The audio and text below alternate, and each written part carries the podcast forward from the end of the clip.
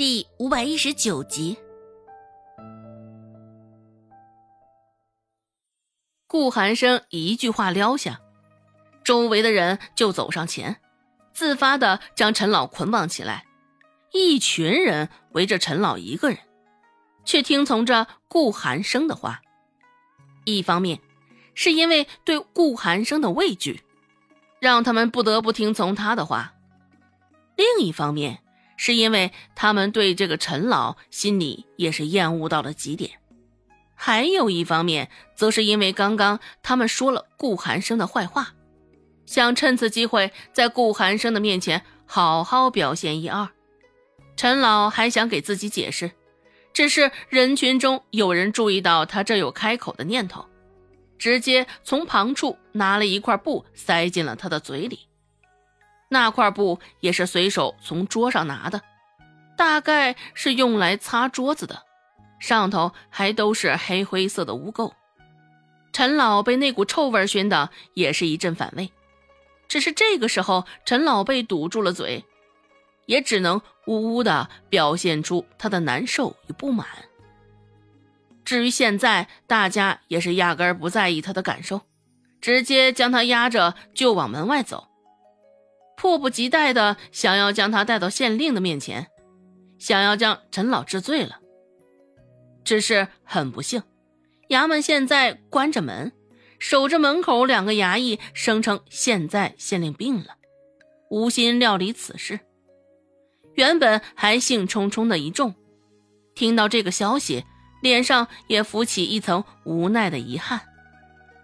就暂且饶过你这一晚，等明天有你好看的。哎，听到了吧？现在这县令都病倒了，这都是你的功劳啊！县令一旦追究起来，还不得算上他那一份？你呀，还是自求多福吧。就这一晚上的时间。但大家还是生怕会让陈老钻了空子给溜了。这个时候，大家也都提议轮流看守着陈老。大家对他的恨意可见一斑。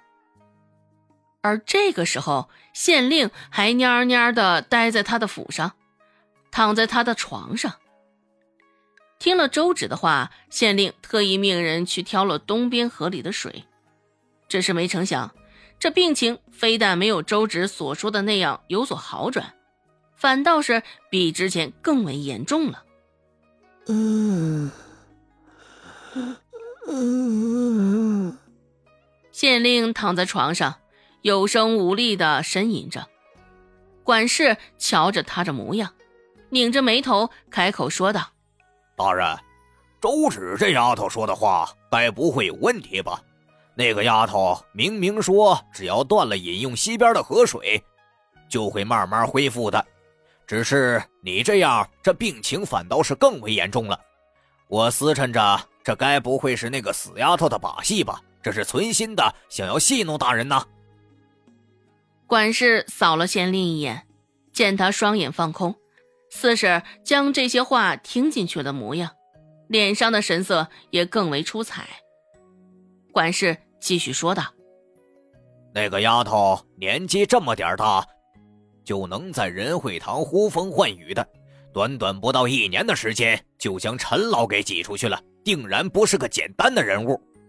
我瞧着这个丫头可是厉害着呢。大人，我琢磨着你现在这个样子，愈发的像是被他害了。若不然，我派人将他带来，好好的质问他一番。”见县令不回话。管事又唤了一声：“呃，大人。”见状，县令的眼睛这才眨动了一下，朝着他挥了挥手，示意他如此进行。县令也当真是没有自己的主意，不过这也正中了管事的下怀。管事办事也是利索的很。很快就带着两个衙役又寻去了仁惠堂。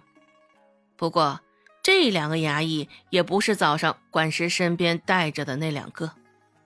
对于早上的事儿，管事心里还是存着芥蒂的。那两个衙役，管事应该是不会再让他们跟随了。现在仁惠堂里的人少了大半，排着长队已经不如之前那般壮观了。许多听了周芷的话，提前离开了仁惠堂，赶着去东边挑水了。不过南边的那个客栈中发生的事情还没有传到这儿，对于陈老的事儿，这里的人还闻所未闻。看到管事的身影再一次出现在仁惠堂门口，周芷也挺意外的。不过俗话说得好，无事不登三宝殿。不看管事身后的那两个衙役，周芷心里也有了些许的眉目。管事这般急匆匆的神色，应该也是有备而来吧？看到管事那张脸上挂着的笑意。周芷心里更是多了几分忌惮与防备。看样子，这管事是真的有备而来呀。也是，光是今儿个管事就已经来了三趟了，被打脸也已经有两回了。他也不是个吃素的，怎么会咽得下这口气呢？周芷挑了挑眉毛，也没有表现出异常。依旧一脸淡定的坐在位置上，替面前的人诊治。周芷在吗？董掌柜在吗？管事走进来，直接往周芷的面前走去。周芷目不斜视的替眼前的大爷施针，一时之间也没有搭理管事，直接就将他晾在一旁。管事也没有料到如此。他带来的那两个衙役见到此状，也是替管事觉得丢脸。一时之间，两人交换了个眼神，也是难得的被他们逮到可以拍管事马屁的机会，自然不会轻易放过。